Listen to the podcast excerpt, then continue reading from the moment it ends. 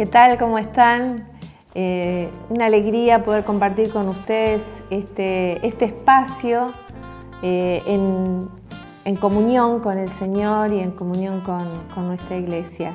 Eh, bueno, esto que podemos hacer en este tiempo especial, en este tiempo en que mundialmente estamos atacados por esta pandemia del coronavirus, pero que Dios siempre tiene sus atajos, tiene sus formas, sus maneras para, para que igual nosotros tengamos lo que Él quiere que tengamos.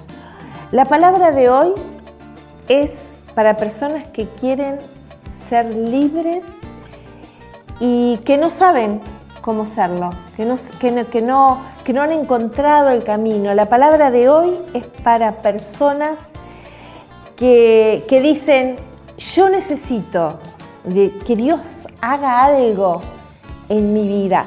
Eh, la palabra de hoy es para, para, personas que dicen, yo me siento atado, me siento eh, acorralado, me siento aprisionado, pero hoy te aseguro, Dios te va a hablar. Y hoy Dios va a utilizar este mensaje para darte una llave que va a abrir ese, ese lugar que te hace sentir prisionero, prisionera, atado, atado. Seguro, hoy Dios te va a levantar a un nuevo nivel. En el correo de la semana eh, en mis tiempos de, oración, como que estuve eh, con un libro que siempre, un libro de la Biblia que, siempre me cautivó. Pero como la palabra de Dios tiene esta, esta maravilla de que la leemos eh, en un tiempo y nuevamente la volvemos a leer en otro tiempo de nuestra vida y siempre le encontramos riqueza. Es ese tesoro inagotable de riquezas que Dios nos da. Y estoy segura que esta palabra de Judith, que este libro de Judith va a darte la llave para salir de ese encierro. Dios te está diciendo eh, a vos y nos está diciendo a nosotros también eh, que miremos lo que tenemos en la mano. A veces nosotros creemos que Dios va a irrumpir en nuestra vida eh, eh, con cosas extrañas, con cosas inusuales. Y no es así. Fíjate lo que Dios hizo con una vara en la vida de Moisés. Esa vara fue la llave para hacer grandes y maravillosos milagros. Fíjate lo que Dios hizo con una onda en las manos de David.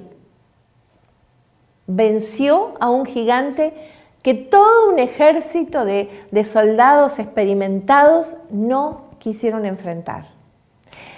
Dios usó la quijada de un asno en las manos de Sansón para matar a miles de filisteos. Cosas simples, cosas que tenemos acceso todos, pero que en las manos de alguien de fe pueden transformarse en cosas maravillosas. Dios usó cinco panes y dos peces que un muchachito jovencito puso en las manos de Jesús y comieron cinco mil hombres sin contar las mujeres y los niños.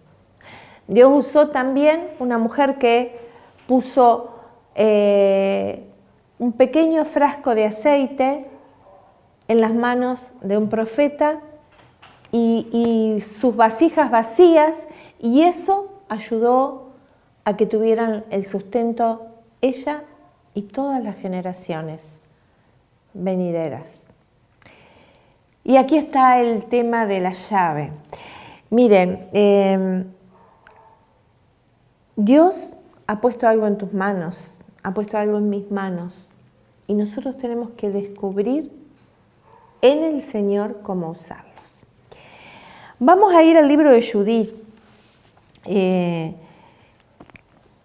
realmente el, libro de Judith, eh, ustedes léanlo, eh, sobre todo es un libro que, nos muestra en esta época cómo el rol de una mujer de oración cambia el destino de toda una nación.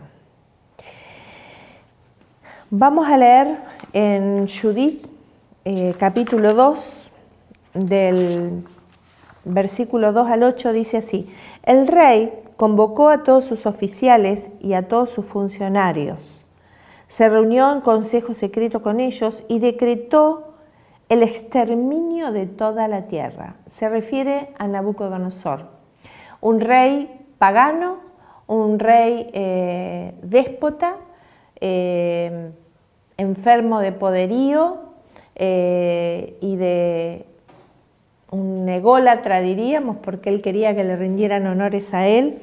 Y dice la palabra que se reunió en el Consejo Secreto y de común acuerdo decidieron aniquilar, aniquilar a todos los que habitaban. Y una vez terminado el consejo, Nabucodonosor, rey de los asirios, llamó a Holofernes, general del jefe de su ejército y segundo después de él, y le dio órdenes le dio órdenes para eh, hacer esta campaña, esta guerra contra todos los habitantes de la región. Dice que prepararon 120.000 soldados de infantería y un contingente de 12.000 caballos con sus jinetes y con la orden de atacar a todos los pueblos de Occidente. Esto está en el libro de Judí. Y bueno, se preparan para atacar a toda esta región y em, todos los, los, pueblos fueron rindiéndose, rindiéndose, atemorizados por el poder de este ejército, invencible a los ojos de los hombres, pero hubo un pueblo que decidió no entregarse.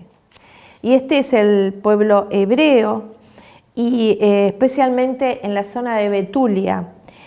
Dice que eh, luego Lofernes ordenó a los servidores que estaban, eh, perdón, vamos al, antes de ir a, ese lugar, un poco les voy a contar la historia porque es muy larga para, bueno, para resumirla en estos minutos que tenemos para, para compartir con ustedes. Pero cuenta la historia que Em, algunos consejeros del rey eh, le dijeron que eh, este pueblo solo era vencido si desobedecía a su Dios, pero que si no eh, estaba esa condición de desobediencia a las leyes de su Dios, era un pueblo invencible. A lo que Holofernes, en todo su orgullo de, de general de un ejército poderoso, dijo, pero ¿qué se cree ese pueblito que va a poder con el gran ejército de Nabucodonosor? Entonces eh, se enojó con este consejero, lo echaron y lo mandaron ahí al, pueblo de Betulia. Y en ese lugar eh, dice que em, Mientras tanto, el pueblo, el pueblo de hebreo, eh, eh, comenzó a clamar desesperadamente al Señor. Primera cosa que nosotros tenemos que hacer cuando estamos en una crisis, cuando nos sentimos atados, cuando nos sentimos oprimidos, hacer esto que, hizo el pueblo hebreo. Empezaron, dice que los israelitas eh, que habitaban en Judea se enteraron cómo Holofernes, eh, rey de los sirios, cómo había devastado a sus vecinos y ellos eh, les tomó pánico, dice, un pánico indescriptible cundió entre ellos ante la presencia de Holofernes y temblaron por la suerte de Jerusalén y la del templo. Hacía poco tiempo que habían salido del cautiverio y solo recientemente se habían congregado todo el pueblo de Judea. Dice, luego ocuparon apresuradamente las cimas de las montañas. ¿Qué significa ocupar las cimas de las montañas más elevadas? Es ir al lugar de oración.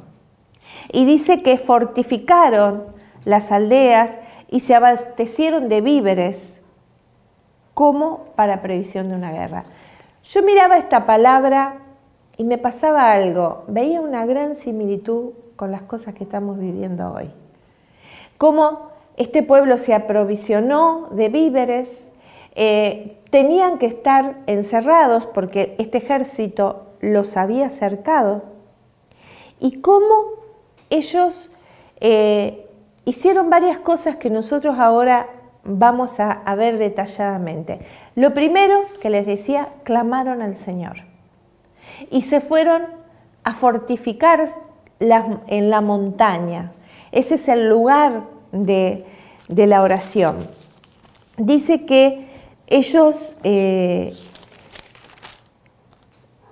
buscaron al Señor y el Señor escuchó sus plegarias, dice en el versículo 13 del capítulo 4, y miró su aflicción. El Señor siempre, siempre, siempre va a escuchar nuestras plegarias. Su oído no es sordo a nuestras plegarias. Esto es lo primero que nosotros tenemos que entender. Cada vez que vamos a la oración, tenemos que tener la plena certeza de que estamos siendo escuchados.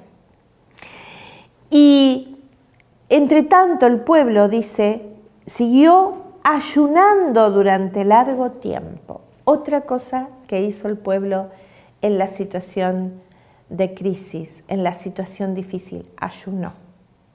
Y acá nos dice por largo tiempo. No sé cuánto eh, en tiempo fue este, este, esta situación de que estaban cercados, de que veían esos 120 mil soldados y esos miles de jinetes armados y ellos ahí infinitamente eh, escasos con respecto a las armas, con respecto a la gente, nada, no, incomparable un ejército con otro, en fuerzas humanas y en poderío. Pero, pero, vamos a ver cómo sigue la historia. Cuando Lofernes se dio cuenta que el pueblo eh, se resistía, se indignó. Dijo, ¿cómo puede ser? que este pueblo tan pequeño tenga la osadía de resistirnos. Él no lo entendía.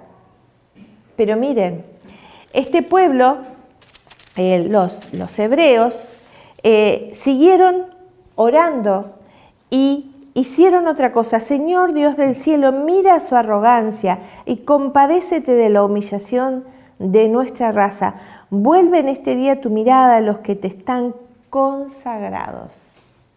Consagrado. ¿Qué significa estar consagrado? Vivir en obediencia. Vivir en obediencia a lo que Dios nos dice. Y esto es otra, de, las, de las cosas. O sea, la oración, el ayuno, la consagración que significa que seamos obedientes a la ley de Dios.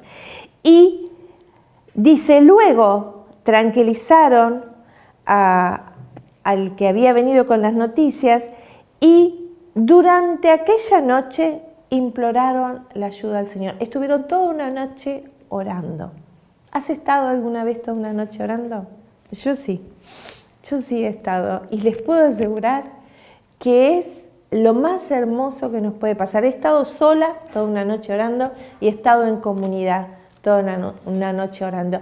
Y la verdad que en ambas oportunidades he tenido una gracia incomparable de parte del Señor. Parecería que al Señor le gusta esa, ese tiempo, ese, parecería no, le gusta. Y, hay, y hay mucha unción y mucha presencia de Dios cuando nosotros decidimos velar toda una noche. Y en situaciones difíciles, hacelo. Hacelo porque realmente hay un efecto eh, maravilloso que Dios nos da. Eh, seguimos con la historia. dice que eh, la palabra que los consejeros de Holofernes le dieron este consejo, no gastes el ejército con esta gente, hace, eh, hace algo. Ellos eh, son eh, muy hábiles en las montañas, o sea, muy hábiles en la oración, y lo que tenemos que lograr es, es cortar el abastecimiento de agua. Esto significa algo también, significa cortar el abastecimiento del manantial de vida, del manantial que significa justamente lo que encontramos solo en la oración. Miren, ustedes nos, nos piden oración y ahora de hecho muchos de ustedes están escribiéndonos y esto es hermoso, que confiemos en la oración. Obviamente, no solo en mi oración, sino en la oración comunitaria. Y al respecto yo el otro día veía, cuando predicaba José, veía que algunos de ustedes decían, eh, pedían, eh, por ejemplo, que me sane de mi depresión. Y esto quiero aclarárselo, no se apropien de los males. La depresión no es tuya, está en vos, pero no te pertenece. Que eh, me sane de mi enfermedad. Otro decía así, no es tuya la enfermedad. Está en vos, pero no te pertenece. Y así en otras cosas de, mi situación eh, financiera difícil, vos no te apropies, eso puede estar en tu vida, pero no te pertenece. Porque si no, cuando nosotros oramos por una enfermedad, estaríamos pecando. O estaríamos pecando cuando vamos al médico para sanarnos, si fuera voluntad de Dios. ¿Me entienden? Estas son cosas básicas en la oración que tenemos que tener mucho cuidado. Y mm, la historia sigue que el ejército de los Fernes cercó todos los abastecimientos de agua del pueblo de Betulia. Y así fue que, pasados un tiempito, el pueblo de, eh, de Betulia estaba desfalleciente, de sed, eh, sin fuerzas, y esto nos pasa cuando estamos sin oración. Estamos sin fuerzas, estamos desganados, estamos confundidos. Y, bueno, los israelitas llamaron a, su rey y lo, lo llevaron a una situación de presión y dijeron, en cinco días, en cinco días, si no llueve, porque ellos buscaban el agua ¿no? de la lluvia, si no llueve, nos, entreganos, porque es preferible ser esclavos que morir de sed. Y el rey accede a esto, pero hay una mujer, una mujer que era viuda, una mujer joven que era viuda, que había enviudado hacía tres años y ella se entera de esta situación, la mujer del pueblo hebreo, y llama a los jefes, llama a los jefes del pueblo hebreo y les dice, eh, Judith, miren, dice la palabra que ella había permanecido viuda en su casa durante tres años y cuatro meses, y sobre la terraza de su casa se había hecho levantar una carpa, llevaba eh, una vida de ayuno, dice así, todos los días ayunaba, menos los sábados y los noviluños y los días de fiesta. Y su vida era oración y obediencia a Dios. Y esta mujer, por supuesto, tenía muchísima sabiduría, porque la oración te da sabiduría. La oración te da una visión que cambia totalmente tu entorno. ¿Por qué? Porque te da la visión que Dios tiene. Cuando nosotros oramos, vamos cambiando nuestro entendimiento por los pensamientos y el entendimiento que Dios nos da. Y Judith le dice esto, ustedes se equivocaron ante el pueblo al jurar solemnemente que entregarían la ciudad.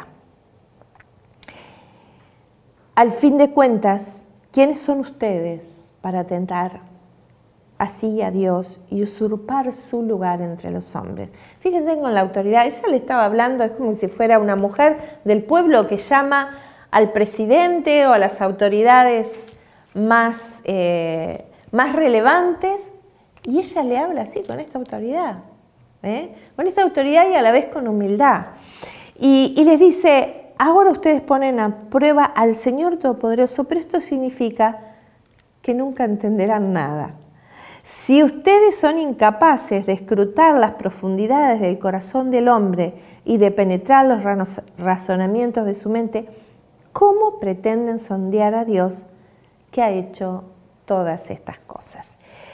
No, hermanos, cuídense. Y ella sigue hablando y ella les presenta un plan. Les presenta eh, un plan que les dice, no traten de averiguar lo que voy a hacer, porque no les diré nada hasta ejecutado mi proyecto. Otra perla de sabiduría. No anuncies tus proyectos hasta que no los hayas ejecutado. ¿Por qué será que lo dice la Biblia? Por algo es. Evidentemente es necesario guardar tu plan, tu proyecto, hasta que lo concretes. La verdad que la historia eh, es hermosa y termina eh, haciendo caer a Holofernes por mano de una mujer. Ella se acerca a la, tienda de Holofernes, al campamento del ejército asirio, se acerca solo con una esclava le dice que viene escapando, tiene una estrategia, porque Dios es estratega y nos da la estrategia para derribar al enemigo. Y eh, ahí todo el pueblo estaba acorralado sin poder salir. Y yo pensaba, ¿no? Tantas cosas similares que nos pasan ahora. Eh, eh, empieza la, la desesperanza, empieza la depresión, empieza la angustia, los miedos, los temores. Pero una mujer, una mujer viuda de oración y de ayuno, salió con su esclava y se metió en el centro del campamento enemigo, pero llena de poder y de fuerza de Dios. ¿Saben lo que pasó? Judith eh, fue estratega. Ella emborrachó a Lofernes y Lofernes estaba enloquecido con ella porque ella era una mujer muy bonita, ella se engalanó lo mejor que pudo y eh, le dio bastante de beber, pero ella no bebió. Y, cuando él estaba borracho, ahí ella tomó una espada, le pidió la fuerza al Señor y cortó la cabeza de los Esto es un signo de, de que nosotros podemos con la oración cortar la cabeza del enemigo que nos viene a atrapar. Tal vez hoy la cabeza del enemigo es este coronavirus, este mal tan generalizado que nos tiene a todos acorralados. Pero te has puesto a pensar que tu oración, tu ayuno, tu entrega, tu obediencia, tu consagración al Señor puede hacer mucho, mucho más que un ejército de 100.000 soldados preparados para la guerra y de jinetes. Yo hoy te aliento, te animo a que como Judith entremos en oración, entremos en ayuno, entremos en obediencia a todo lo que Dios tiene para nosotros y creamos firmemente que viene un tiempo nuevo. El verdadero cristiano es un soldado de la realeza de Dios. Eh, es aquel que le encanta entrar en batalla, que no tiene miedo al diablo, porque eh, debemos ser la peor pesadilla del diablo. No le tenemos que temer, porque no estamos peleando con un enemigo igual a Dios sino un enemigo que está vencido por Dios. Lo que sí tenemos que hacer es estar bien fuertes y firmes en el Señor. Y cuando planificamos nuestra vida basándonos en los planes del diablo, seguramente nos estamos equivocando. Nuestra vida tiene que estar planificada con el plan de Dios, no con el plan del diablo. Y cuando nosotros hacemos eso, eh, la batalla es victoria asegurada para quienes confiamos en Dios.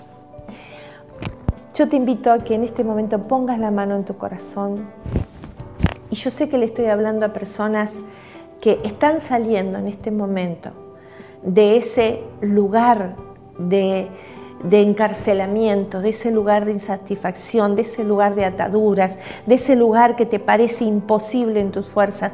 Pero yo te digo con total autoridad en el nombre de Jesucristo, nada es imposible para Dios. Solamente tenés que encontrarte con Él, solamente tenés que ver como Él ve, pensar como Él piensa y actuar según la dirección divina para tu vida, para tu familia, para tu comunidad, para tu iglesia, para tu ciudad y para el mundo entero. Amén. Que Dios te bendiga grandemente y nos volvemos a encontrar el jueves que viene en el mismo horario.